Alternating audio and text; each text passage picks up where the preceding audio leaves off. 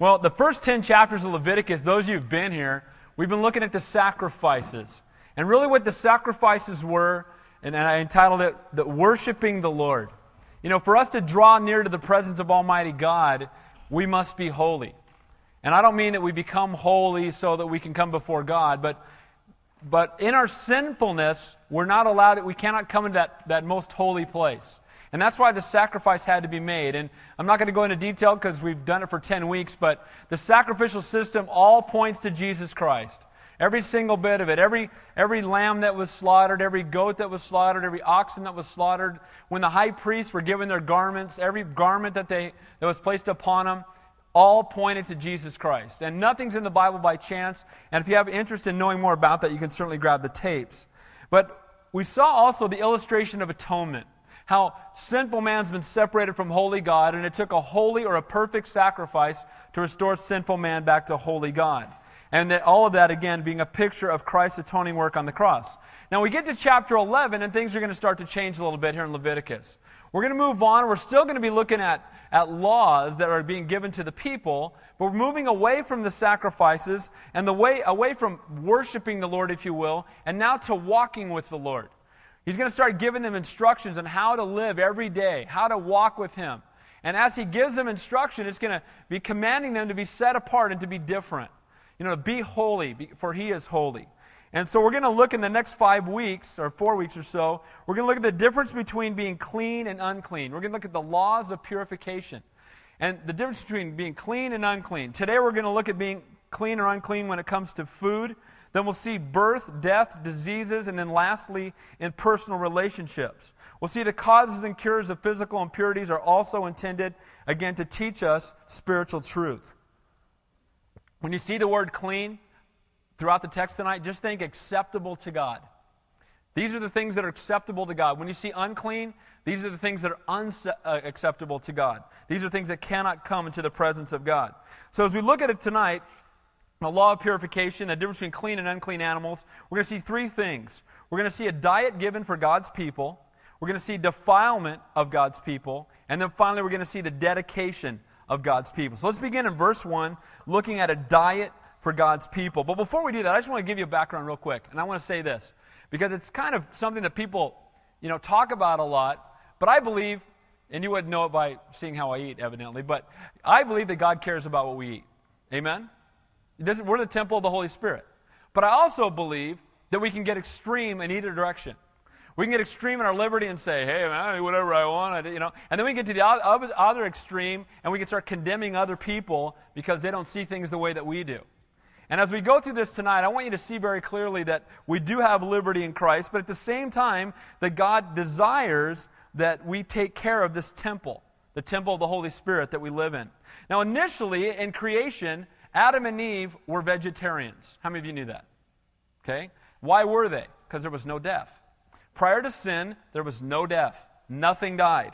It says in Genesis 1 29 and 30, and God said, See, I have given you every herb that yields seed which is on the face of the earth, and every tree whose fruit yields seed. To you it shall be for food.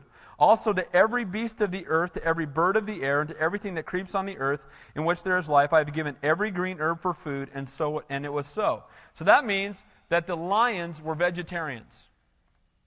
The, the tigers were vegetarians. The bears were veg- every animal was a vegetarian. Because prior to, to sin, there was no death of any animal, there was no death of any plant. Nothing died outside of those things that actually were eaten or consumed by Adam and Eve and the creatures on the earth. Now, after the flood, things changed. Because it says in Leviticus, in Genesis 9, and this is uh, to Noah's sons, God said, Every moving thing that, that lives shall be food for you. I have given, them, given you all things, even as the green herbs, but you shall not eat flesh with its life, that is its blood. So they were allowed to eat every, anything. There was no limit. They were just not to take the blood and consume the blood of the animal. And that doesn't mean when you cook it and there's, you know, they're talking about actually taking the blood of the animal because that's something that was done in, in uh, sacrifices to false gods and, and, and idol worship. And so they were not to do that, but they were basically allowed to eat whatever they wanted. So it went from eating the green herbs, and then because of death, because of sin came death, and because of that, now he said you can eat whatever you want. There's no limit on what you want to eat. Now, as we get to Leviticus 11, we're going to see other food restrictions being added. The law would permit the eating of tame animals that fed on plant life only. They were not to eat wild animals, and they were not to eat animals that fed on flesh. And we'll talk about why in just a minute. So the dietary issues are going to serve a threefold purpose. First of all, it's going to be protection for the Israelites because things that were commanded to them, they had no clue that the things, the restrictions that were being given to them were actually going to be for their own health. How do they know that eating raw pork is not good, right? Unless God tells them. But it's bad, right? And we know today, you know, you got to cook stuff.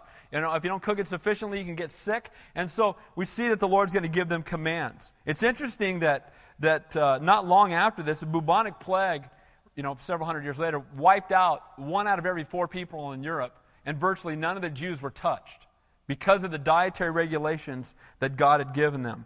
In a day when there was neither refrigeration nor adequate means of cooking, these forbidden foods were the ones that would end up being potentially dangerous.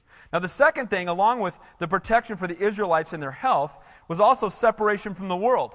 God wanted them to eat in a different way because He wanted to be different in every way. God wanted them to be different. He wanted them to be sanctified. He wanted them to be set apart. And as Christians, that's what we should be. We're in the world, but we're not of the world. Amen? They were not attracted to Jesus because he was just like them. Amen? We should be different. You know, the sad part is that in the world today, we don't want our kids to be different. Oh, it's just, you know, but, you know, they're, they're going to be so different. Just let them fit in. I don't want my kids fitting in with the world. Amen? And I don't want to fit in with the world either. You know, well, Pastor Dave, you got some radical views on certain things, you know? Like dating, for example. There, by the way, this is Pastor Dave's, Pastor Dave's opinion, but I think I can stand behind the Bible and teach it. I don't believe in dating. I believe in courtship to marriage. Because when you're 14, you're not getting married. Amen? And so you don't need to be, nothing good comes of it. I saw over 2,000 relationships in 15 years of youth ministry, and I never saw one that started in the early teenage years that remained pure or that honored God all the way through. I never saw one. At the very least, people's eyes got off of God and they were thinking about each other when they went to youth group. I can't wait to see you. Instead of coming to youth group and thinking about the Lord. And so sometimes you think, man, that's radical. And you know, Baymont has a. My daughter goes to a Christian school, and at her graduation, they had a boy-girl party, and everybody was invited, and everybody in the whole school went, but my daughter.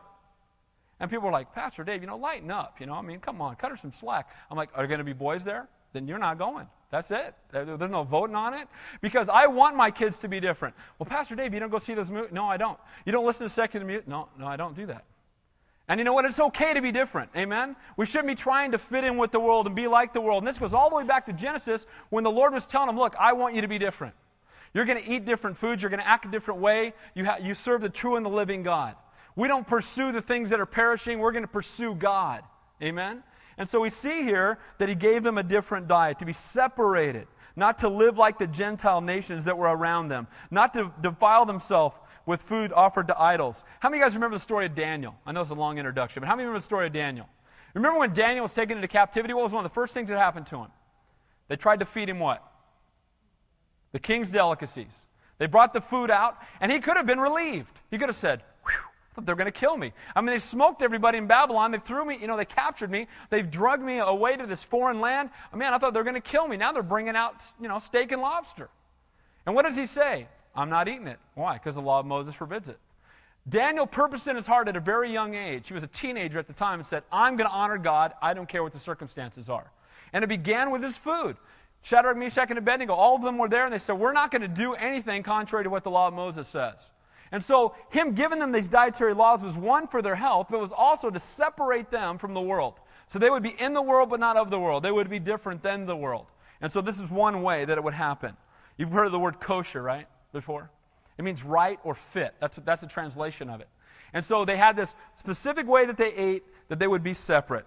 So, it is good for us to be different from the world, different in priorities. What is the world's priority? Money, career, fame, comfort, wealth, ease, whatever it might be. Our priority ought to be one thing Jesus. Amen? Above all else, above everything. Everything we do, oh, to, Jesus ought to be in, not be in the equation, ought to be the equation. Amen? It ought to be, okay, Lord, what's your heart?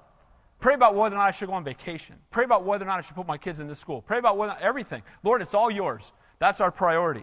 Our entertainment, the way that we dress, you know, the, dressed up, uh, in a way that would honor the Lord Dress in a way that would honor the Lord instead of attract others. Amen? Not get people's eyes on me, but be, be dressed in a way that would honor the Lord and point people to Him. So everything we do, we should be set apart. We should be different than the world. We should not be trying to fit in with the world. So the last thing we're going to see, along with the fact that it was to, to make them separate and it was to protect their health, was we're, we're also going to see a very clear illustration for us today. And that's where it's, it's interesting because, again, we don't have these dietary restrictions anymore. I want to make that really clear. No longer under these restrictions. So when we read these things, you know, it says in here like we can't eat bats. If you want to eat a bat, knock yourself out, okay? Not, I've, I've never really wanted to have a bat sandwich. I've never thought about that. But, you know, if you want to, you could go for it. But it's going to say in here you can't eat bats, right? But here's the thing the Lord changed that later with Peter. You guys remember in Acts chapter 10? Peter still was eating kosher. And the Lord told him, Pete, rise, kill, and eat. Not so, Lord. Uh, Peter liked to say that, by the way. You can't say not so and Lord in the same sentence. It's either yes, Lord, or he's not Lord. Amen? he said, Not so, Lord. And Lord said, What I have called clean, let no man call common. So there is no such thing as clean and unclean animals anymore in God's eyes. But at the same time, and it also says in Colossians, let no one judge you in food or drink or regarding a festival or new moons or Sabbaths. So if somebody's a vegetarian and they have a conviction about that, God bless them. Amen? And, and if you like to eat meat, don't blast the vegetarian. And if you're a vegetarian, don't be blasting the meat eater. Amen? Don't judge anybody or food or drink. It's, it's irrelevant. It doesn't matter. It's insignificant in eternity. Don't worry about it. It's not that big a deal. But what happens is we get militant about our point of views that have nothing to do with the kingdom of God. And then lastly, in Matthew, it says, It is not that which goes into your mouth that defiles a man, but that which comes out of the mouth that defiles a man. What's more important than what we eat? What we say, who we are how we live. Amen? Now, again, I believe God wants us to be good stewards of this temple He's given us. All right? Exercise profiteth little, but it does profiteth some, right? I mean, we need to exercise, we need to take good care of the body God's given us, that we might finish strong for Him, that we might be able to, to be used for His glory. But at the same time, we shouldn't be so bent out of whack on, on, on you know, working out eight hours a day or, you know, getting all over people that don't eat the way that I eat or do what I do or say what I say, and I'm a militant vegetarian, man, you, you know, that's murder when you kill those animals. No, it's not murder. Jesus, the Lord said, rise, kill, and eat. Amen? So is the Lord a murderer? I don't think so. So have as many steaks as you want, knock yourself out. Amen? Praise God. All right? But we're going to see tonight in these regulations, though, even with all that I've said, that it has going to have application for us today. And it's awesome to me as I was studying this, just some of the things that God showed me. There are restrictions, though I want to make it real clear. The three things that we're told not to eat we're told not to eat things strangled, we're not to drink blood, and we're not to eat things offered to idols. And again, it says in 1 Corinthians, all things are lawful to me, but not all things are profitable. Just because it's okay with God to do it doesn't mean it's the best thing for us to do. Amen? Just because God allows it doesn't mean it's God's highest. You should be praying. You know, if you're struggling, you know, with, with, your, with your health, maybe you need to change your diet. Now, it's still lawful for you to eat whatever you want, but it could be God's highest that you be a better steward of this body that He's given you. Amen? So I want to encourage us just to not be so narrow in either direction. Again, we should still be good stewards. So we're going to look at protection for the Israelites, again, separation from the world, the illustration for us today. And again, let not him who eats despise him who does not eat. Let not, let not him who does not eat judge him who eats, for God has received him. Let's not judge each other based on what kind of food we eat. So we're going to hit the first two, but really going to concentrate on the third one, the illustration for us today. So beginning in verse 1, the animals that live on land. It said, Now the Lord spoke to Moses and Aaron, saying, Speak to the children of Israel, saying, These are the animals which you may eat among all the animals that are on the earth. So now he switches in chapter, the last chapter, he's speaking to the priest. Now he's going to speak to the children of Israel, and he's giving, going to give them clear instruction on these are the things that you are allowed to eat. Remember, up to this point, if they were heeding what happened with Noah, they could pretty much eat whatever they wanted. But now there's going to be new restrictions put on that they would be separate from the world, that they wouldn't eat things offered to idols. Verse 3 Among the animals, whatever divides the hoof, having cloven hooves and chewing the cud, that you may eat. Now, some examples of those kind of animals ox, oxen, cattle, sheep, goats, deer, etc., would all qualify under things that are called clean. Remember the word clean? Acceptable before God. Now, what two things must be true about any animal that we're, we're supposed to eat? One, it must have a cloven hoof or a divided hoof, and it must chew the cud. So, what things do we know about those things which are clean? What are the two things that are significant? The way that they walk and the way that they eat. That determines what things are clean and what things are unclean. What they, how they walk and what they eat. Now, it's interesting to me that, that when you look at, at the divided hoof and then being, you know, again, being to- divided, it's interesting that that in Romans 8 it says, There is therefore now no condemnation for those who are in Christ, who walk not according to the flesh, but according to the Spirit. You know what, guys? What determines the difference between you and I and the world? It's the way we walk, it's the way we live our lives, it's the way we've been set apart unto the Lord. And we're going to see in a minute what it means by chewing the cud. In Romans 13 13 says, Let us walk becomingly as in the day, not in carousings and drinking, not in cohabitation, lustful acts, not in strife and in envy. And in Galatians it says, I say then, walk in the Spirit, and you shall not fulfill the lust of the flesh. How you walk will determine and will be proof of whether you've been touched by God or not. By your fruit they shall know you, the Bible says. Amen? And so if you're a new creation in Christ, you're going to walk different than the world. You're going to live different than the world. You're going to act different than the world. Now, you're not going to be perfect. We're still sinners saved by grace. Amen? And we still blow it. But the difference is that our passions, our desires are going to be different. As Christians, we're filled with the Holy Spirit, and we should walk divided and set apart. Now, it's interesting, the word there for chewing the cud, if you look it up in Hebrew, that word could also be translated meditate. So, a divided walk, set apart in the way that you walk, and then the word for chewing the cud is also the word meditate. When you chew cud, it's kind of gross, but when you chew cud, what they do is they chew and they can't get all the nutrients out of it, so they swallow it. Then they kick it back up and chew it again. Then they throw it back down in their stomach. Then they kick it back up and chew it again. Can you imagine if we did that? You go like Burger King in the afternoon, like at 2 o'clock. I'm kind of hungry. You know, chew on your hamburger for a while longer, kick it back down. That'd be pretty gross, right? But that's, that's what the cows do, right? No wonder we're eating them, man. That's gross. You know, kill it, right? But, uh, but that's what they do. And it's interesting, but the same word is the word for meditate. It's like that's what we ought to be doing with God's Word. Amen? It ought to be something that we're chewing on all the time. We're meditating on God's Word. We're spending time getting to know what His Word has to say. In Joshua 1 8, it says, This book of the law shall not depart from your mouth, but you shall meditate on it day and night, that you may observe to do all that is written. In Psalm 1 2, it says, But his delight is in the law of the Lord, and in his law he meditates day and night. How many of you guys don't, don't raise your hand. Just think about it yourself. How many of you meditate on God's Word? How many of you memorize Scripture? How many meditate on the Word of God? He's saying, look, the clean animals are the ones that have a walk that is set apart, a divided walk, and it's those who meditate on the Word of God. Those who meditate and desire to know His Word, desire it even more than their necessary food. Cleanliness, holy and acceptable to God, is again walking divided and set apart and meditating on the Word of God. Again, desiring His Word more than our necessary food. I want to encourage you. I'm so glad you're here on Wednesday night. God bless you guys. And most, and virtually all of you here on Wednesday, you go either here on Sunday or you go somewhere else on Sunday, and that's awesome. Praise the Lord. But I want to encourage you. Don't just read your Bible twice a week. Amen. Read the book, don't wait for the movie. That's the 500th time I've told you that, right? But here's the thing, guys. We need to be in it every day. Because we need to, you can't meditate on something that you don't spend time in every single day. So now we're going to move on to the, the unclean animals. Nevertheless, these you shall not eat among those that chew the cud or those that have cloven hooves. The camel, because it chews the cud but does not have cloven hooves, hooves it is unclean to you. I'm thanking God because camels are pretty gross. Have anybody been close to a camel before? They're pretty sick animals, man. They're, they're messed up. But here's the thing they're unclean. And it's interesting that they are the largest of all the unclean animals, is the camel. And that's the first one that he lists here.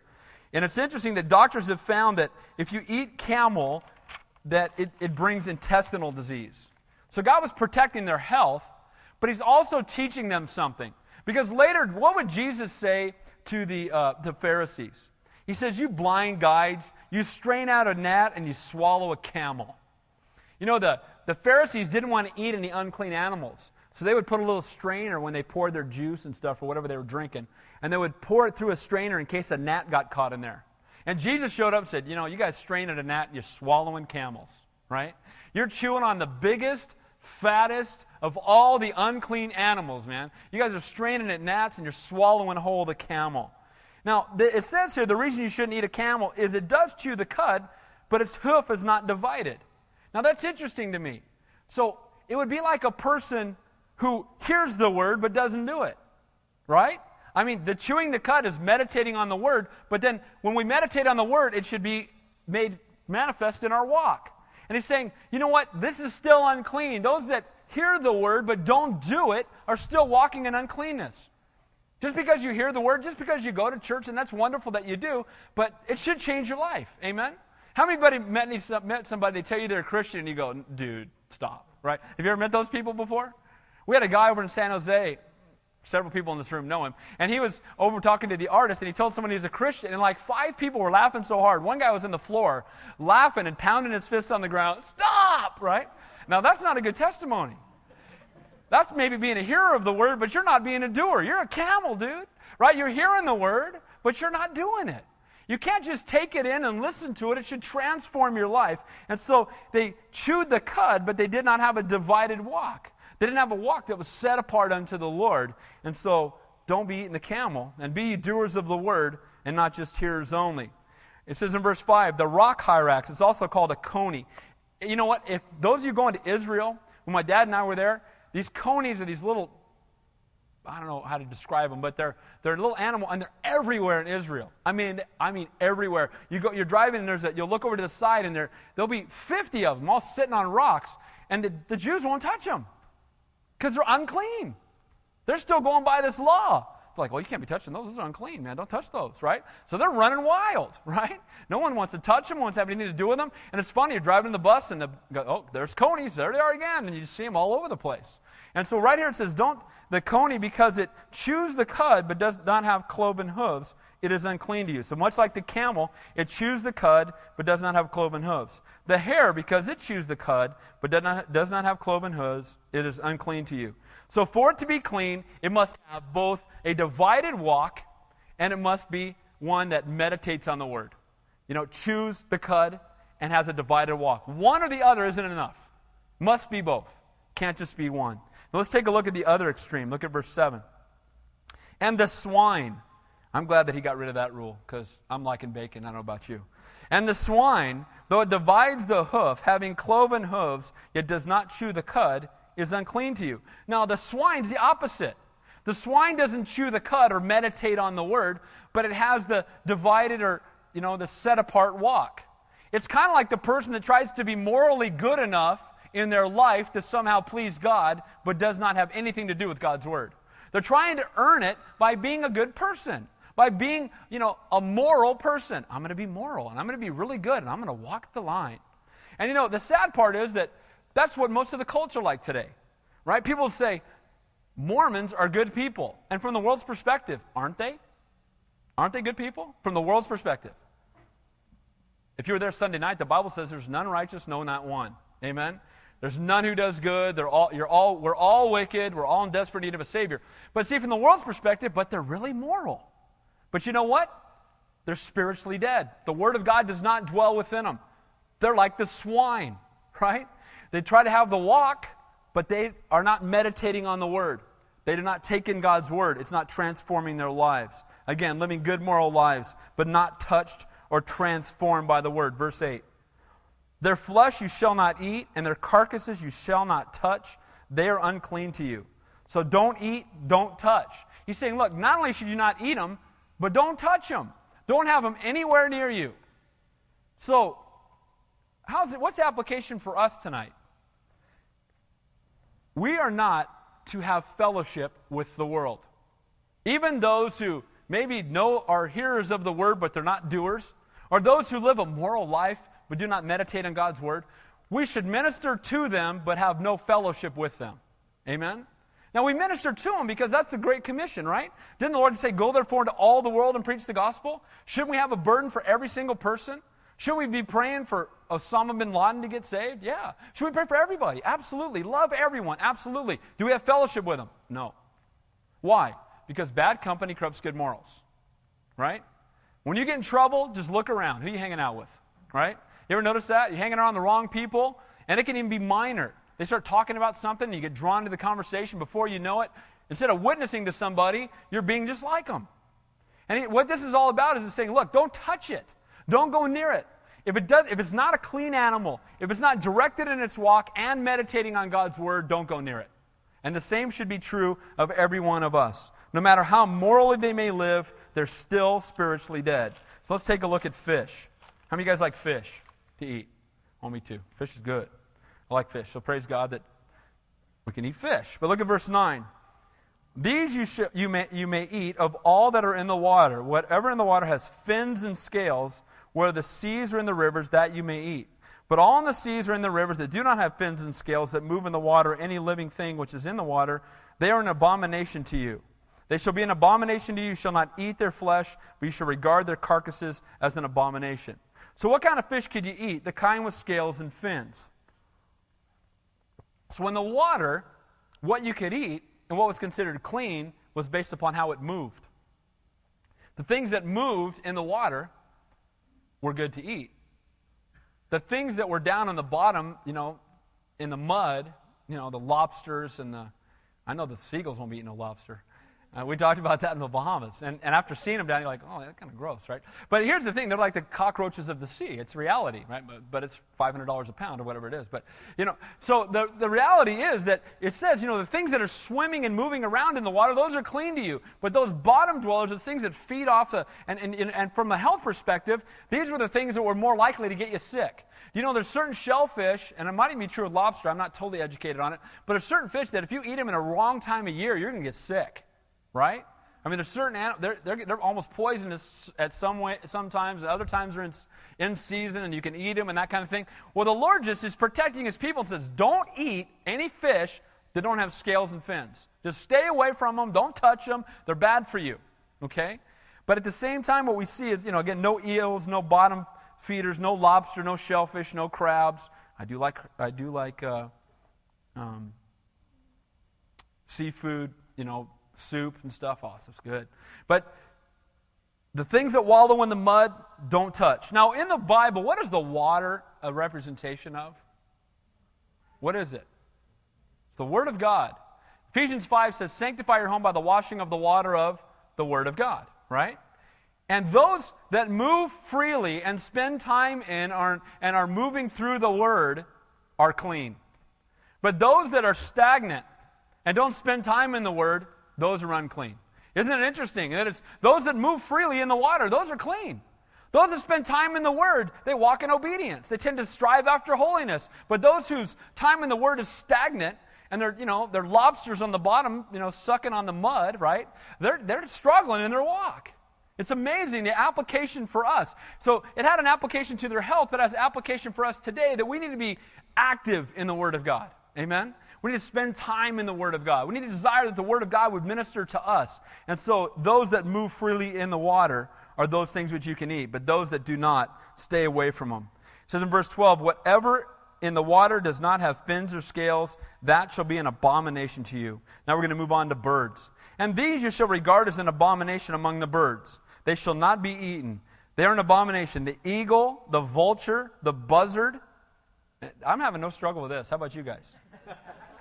Not, not bothering me. No buzzards. Okay, you know. Can't have any lima beans. All right, you know. Okay, no buzzard. The kite, the falcon, every raven, the ostrich, the short-eared owl, the seagull, the hawk after its kind, the little owl, the fisher owl, the screech owl, the white owl, the jackdaw, and the carrion vulture, the stork, the heron after its kind, the hoopoe, and the bat. Yeah, I'm, this is okay. Uh, okay, I got no problems right here, right?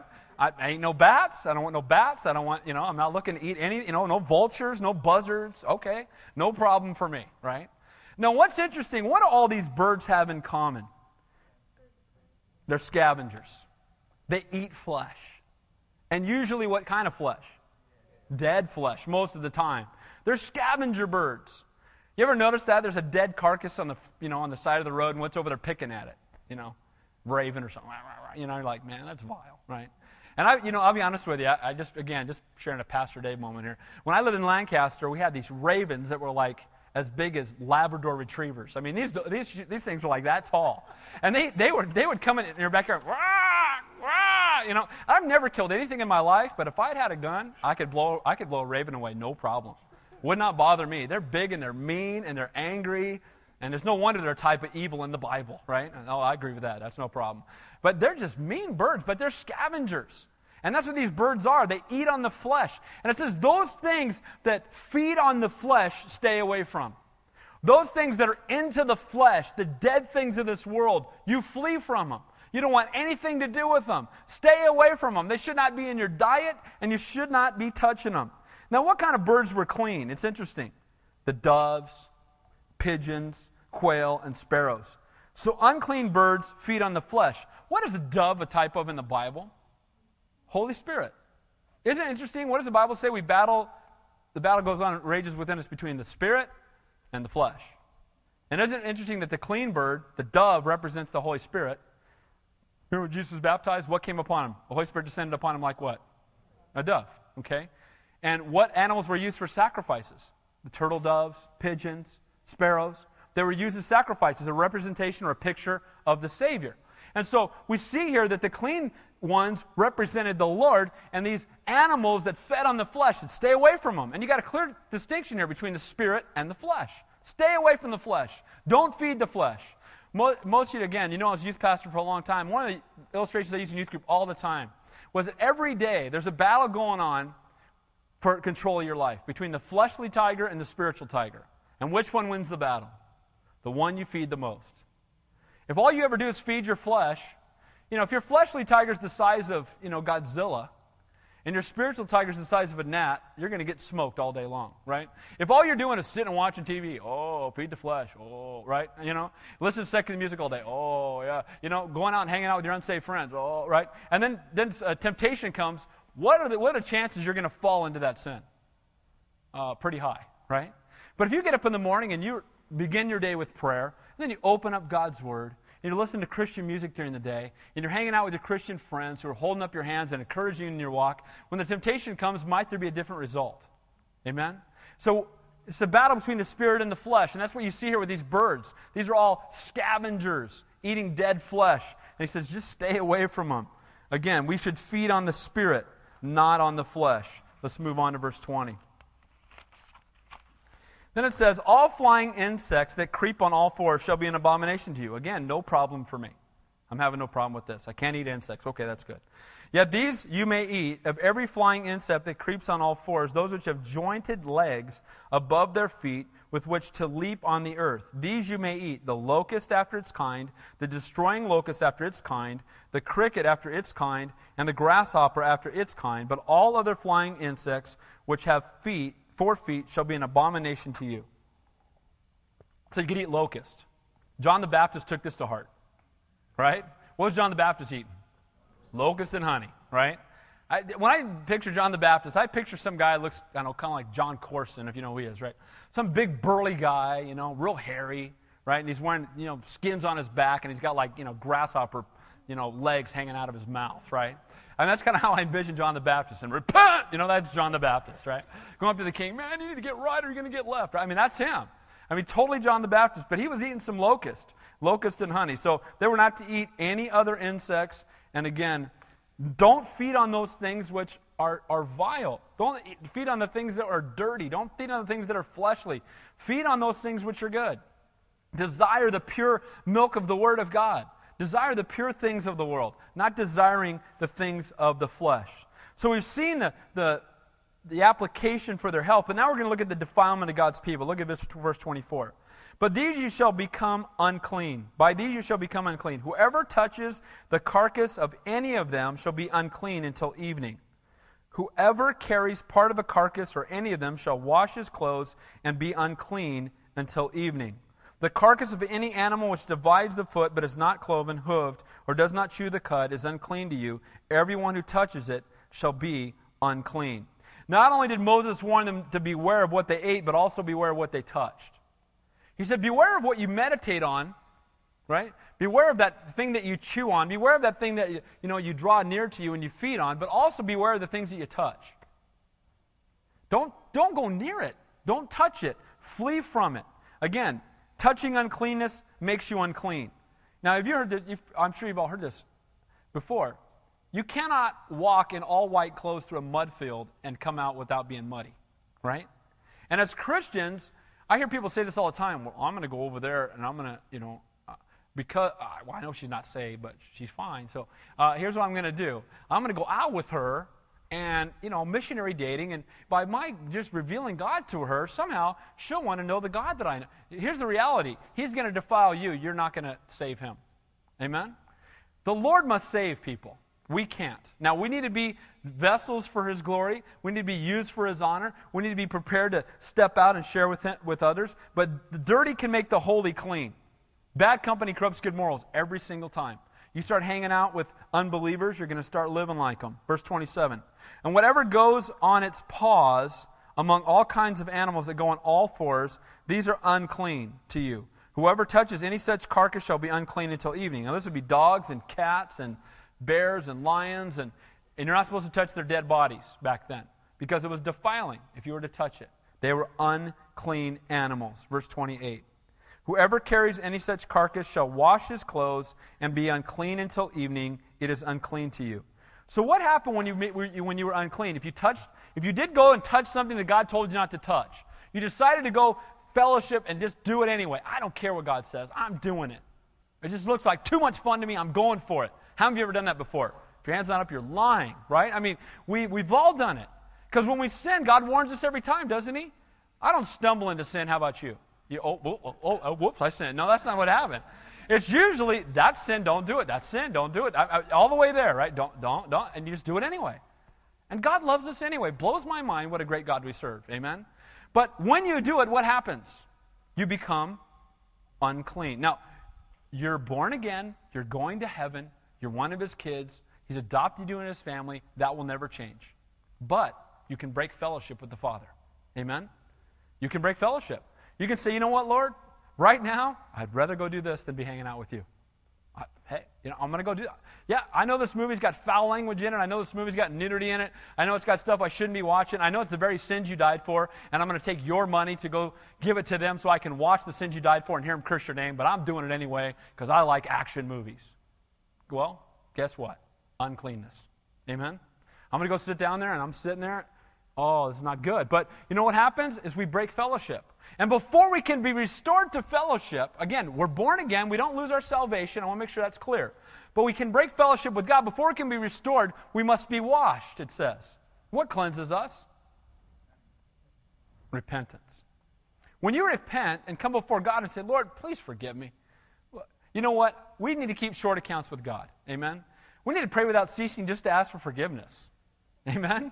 I mean, pray without ceasing for this is the will of God, just for the forgiveness is keeping us praying quite a bit right? You, you think something about somebody, that guy's a, oh, oh, forgive me, Lord, right? You know what I mean? The guy cuts you off. Oh, man, you did. Oh, Lord, forgive me. I mean, you're going to be doing that a lot during the day, but that's okay. It keeps short accounts with God. We need to stay near to Him. And when you touch the things of the world, it makes you unclean. And the sad part is, is it says it made him unclean until evening, which meant that they were not able to participate in worship. They were not able to go down and worship the Lord. Have you ever not been walking with God and struggling in your walk and then tried to worship before? It's no bueno, is it? You, you know that, uh, Lord, I got to get right with you before I can do that. I can't do this. Or you come to church and you're just like, oh, man. Lord, and, and church is a great place to come. This is a hospital, not a police station. It's where you come when you're hurting, right? Not to get beat up. And when you come, God wants to restore you, but there's worship that's broken there. You can't worship in spirit and in truth when you have unconfessed sin. And so you lose contact with others, you have broken fellowship. It's sad when, you, when we fall into the sin of touching the things that the world has to offer. Verse 29 through 31. It says, These also shall be unclean to you. Among the creeping things that creep on the earth, the mole, the mouse, the large lizard after its kind, the gecko, the monitor lizard, the sand reptile, the sand lizard, and the chameleon. And again, I'm not struggling wanting a mouse or bat sandwich. This is not a problem for me, right? I'm like, oh man, I can't have any mouse anymore. What a drag, right? Uh, oh, no more lizard sandwiches, right? I'm not worried about any of that. No more li- lizard casserole, you know?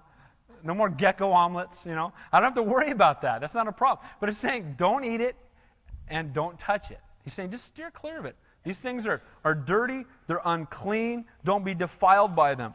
Verse 31. These are unclean to you, all that creep, and they really are creeps, right? Whoever touches them when they are dead shall be unclean until evening. So if you touch them when they're dead, you're unclean, you break fellowship. When you touch things defiled by the world, it defiles you. Every time. It defiles you. You know, I'm not saying God won't ever call you to do this, but I've had people tell me, well, yeah, I used to struggle with alcohol, so I have a real burden to go down and witness to people in the bars. I'm like, bro, that ain't your calling. Uh, you know, you don't, you don't, you, that ain't for you to do. You know, I used to date this girl, and yeah, we, you know, we fell into sexual sin. It was a bummer, but you know, I had a real burden to go and share with her the love of God. Oh, dude, that, no, you ain't supposed to do that. You, let someone else go talk to her. That's not no, because you go near her, you're going to fall into your old sin again, right? You flee youthful lust. God's faithful. He'll send someone. Now I could go into a bar and witness people because I don't care. They could they could put a you know 500 foot high uh, mountain of cocaine in my driveway, and it ain't going to tempt me. Now I struggle with plenty of other things, right? And there's certain things that I struggle with that you won't, and you can witness to some people that maybe I can't. And there's certain areas we need to steer clear of. You know what? That used to be a struggle for me. And you know what? Let's let's pray for someone. God does send someone to witness to them, but I'm not going to touch no unclean thing. Flee from those things that are going to cause you to stumble. And what that means, you know, the Bible says if your right eye offends you, what? Pluck it out. That means whatever you have to do to keep from sinning, do it. I mean, radical things like, you know, Pastor Dave, I've been really struggling with pornography on the internet. Okay, get rid of your computer. Oh, but, yeah, but I need it for, uh, you need it for what? Well, I need it to t- get a typewriter. I don't care. Get rid of the computer. Take the thing out of your house. At least rip the internet connection out. Well, I struggle with it at work. Then quit your job. Oh, Pastor Dave, if your right eye offend you, pluck it out. Is that pretty, pretty direct? It's saying whatever causes you to sin is not more important than your relationship with God, no matter what it is. If you're, if you're in an environment that causes you to sin and causes you to fall, if you're, if you're struggling because you're, you know, you're, you're flirting with your secretary all the time, go get another job. If you're struggling with somebody at work and it's, it's do something else. It's Lord, you're more important. Will God provide for you if you honor Him? Every time. Amen? Every single time. God's faithful. Say, don't touch the unclean thing. If it's going to defile you, stay away from it. Verse 32. Anything on which any of them falls when they are dead shall be unclean, whether it's an item of wood or clothing or skin or sack Whatever item it is in which any work is done, it must be put in the water, and it shall be unclean until evening, then it shall be clean. If any of these unclean things touched any item, that item became, became unclean, and then what it had to do? It had to be cleansed. Once touched by the world, it was rendered ineffective for what it was created for until it was cleansed. Verse 33. Any earthen vessel into which any of them falls, you shall break, and whatever is in it shall be unclean. Earthen vessel, what's referred to as an earthen vessel in the Bible? We are. The Bible says we're earthen vessels. So when we're unclean, what must happen to us before we can be cleansed? What does it say? We must be broken. We must come to a place of repentance and brokenness over our sin, and God will forgive us. Verse 34. And in such a vessel, any edible food upon which water falls becomes unclean. Any drink that may be drunk beco- from it becomes unclean. And everything on which a part of any such carcass falls shall be unclean, whether it is in an oven or a cooking stove, it shall be broken down for they are unclean and shall be unclean to you. So anything that it touches has to be totally broken down. Its contents must be discarded. When we have uh, been defiled by uncleanness, that which we would pour out is now tainted. The things that used to pour out of us are now tainted. We've been touched by uncleanness. You know what I thought about here? I've blown my testimony. Right? Something's touched me. I used to be an earthen vessel that water was poured out of, the Word of God. And now that I've been touched by uncleanness, it's contaminated all the water. And now when I try to share my testimony, the person says, Dude, I saw you drunk at the company party on Friday. Now you're telling me about Jesus? Dude, I saw you flirting with that girl at work. Now you're talking about Jesus. Dude, I saw you blow, your head, blow a head gasket with your boss and start yelling at him. Now you're telling me about the peace that surpasses all understanding right? I mean, when we're touched by the unclean, what, what pours out of us has now been defiled, and we've blown our testimony. Verse 36. Nevertheless, a spring or a cistern in which there is plenty of water shall be clean. Whatever touches any such carcass becomes unclean. You know what? A cistern or a spring is something where water flows. It flows and it's moving. A fountain of water, living water, moving water cannot be tainted. Living water What does that remind you? John chapter 4, right? Woman at the well. Jesus said, If you ask of me and drink, I'll give you living water. Could Jesus be tainted? No. He's God. He's perfect. He's holy, right? Can't be. He's God. That's the God we serve. Amen? So, living water cannot be tainted. The Holy Spirit cannot be tainted by evil. Amen? It transforms evil. Verse 37. And if part of any such carcass falls on planting seed which is to be sown, it remains clean. But the water is put on the seed, and if part of such carcass falls on it, becomes unclean to you. So, when something's been planted, this, and if the seed is still in its shell, it's okay. But when, the, the, when it's out of its shell, then something that comes in contact with it, it is then unclean. And what I thought about there is the shell almost to me was like a picture of armor. You know, Bible says to put on the armor of God or put on the shield of faith. And when, you have the shield of faith and the armor of God, then the things of the world are not going to have an impact on you. But it's when we put that shield down and we're no longer seeking after God that we can be tainted by the world. We're almost done. And if any animal which you may eat dies, he who touches its carcass, so these are the clean animals, shall be unclean until evening. He who eats of its carcass shall wash his clothes and be unclean until evening. He also who carries its carcass shall wash his clothes and be unclean till evening. So even the carcasses of clean animals rendered a person who touched them unclean and in need of cleansing. And here's what I thought about. Again, this is just Pastor Dave's opinion. I believe it could be a reference to those who are clean, saved, but not walking with God. Have you ever hung around somebody who's backslidden and they make you stumble? Right? They're clean, new creations in Christ, but not walking with the Lord. And it says, this thing that is clean to you, once it dies, don't touch it. Don't have fellowship with those who are not walking with God. Try to restore them back to fellowship. But again, we see here that they need to be not just knowing God, but walking with God. God's people were to touch no dead thing, and if they did, it resulted in a need of cleansing and a loss of fellowship. Verse 41 Every creeping thing that creeps on the earth shall be an abomination, it shall not be eaten. Whatever crawls on its belly, no snakes either, guys. I know you're bummed out about that. But again, we're not under this law anymore. But then they were not to eat any snakes, no rattlesnakes. Okay? It says, The things that creep on the earth shall be an abomination, it shall not be eaten. Whatever crawls on its belly, whatever goes on all fours, whatever has many feet among all creeping things that creep on the earth. These, shall, these you shall not eat, for they are an abomination. You shall not make yourselves abominable with any creeping thing that creeps. No creeps. Nor shall you make yourselves unclean with them, lest you be defiled by them. So, no worms, no snakes, no rodents. Again, tough. Yeah, it's pretty difficult, right? But the Lord, again, was He protecting them? Yeah. You're eating a rat? I'm thinking, not good. Thinking probably some disease going on there, right? And the Lord was protecting them. And then lastly, in these last four verses here, dedication of God's people. He's going to give them three motives for purity. Look at verse 44. For I am the Lord your God. You shall therefore consecrate yourselves, and you shall be holy, for I am holy. Neither shall you defile yourselves with any creeping thing that creeps on the earth. Number one, God is a holy God.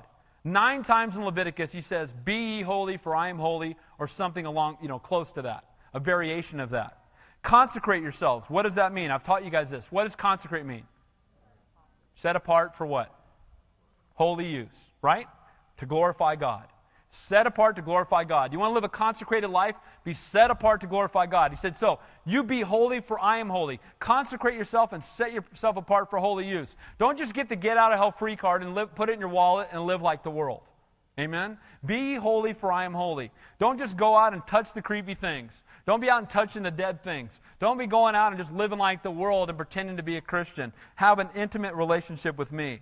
It's also in the New Testament. In 1 Peter, it says, but as he who called you is holy, you also be holy in all your conduct. Beware it is written, Be holy, for I am holy. Since we're God's people and he's a holy God, we should live holy lives.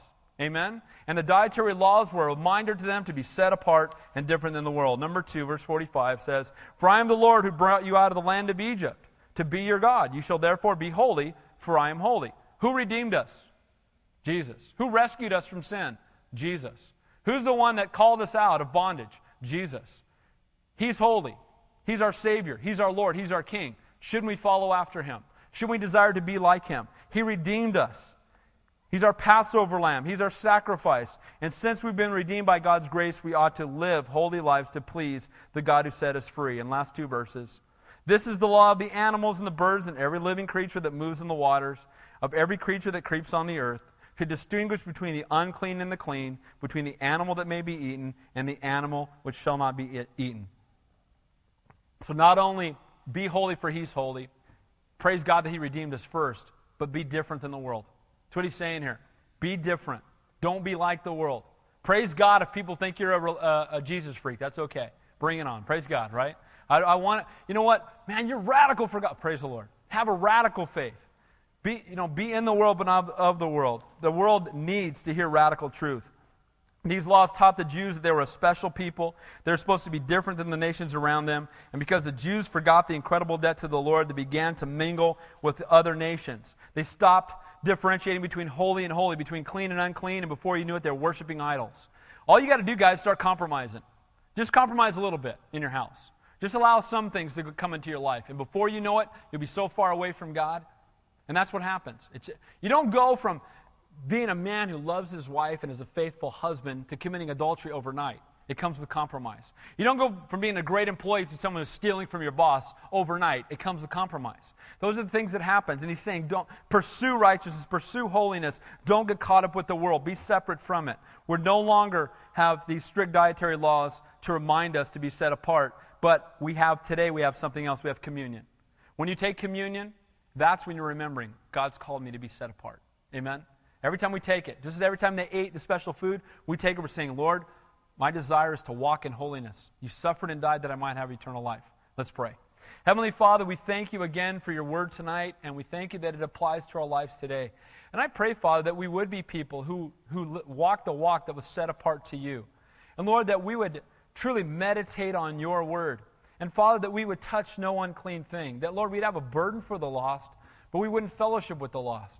And Lord, I do pray for Santa Cruz. Lord, I just pray for revival in this county. And may begin in our own hearts as we walk in holiness and in purity. Not because we're self righteous or holier than thou, but Lord, because we want to be like you. And Lord, we don't want to be tainted by the things that are going to get our eyes off of you. Lord, we want to love you above all else. So, Lord, we love you and we praise you, Lord. You're such a great God. Amen. And Lord, we just thank you for it. And we just ask, Father God, that you just fill us with your spirit and help us, Lord, even now, Lord, as we just close out in this worship song. May we worship you. You're such a great God. In Jesus' name we pray. And all God's people said, Amen. Amen. All right, everybody stand.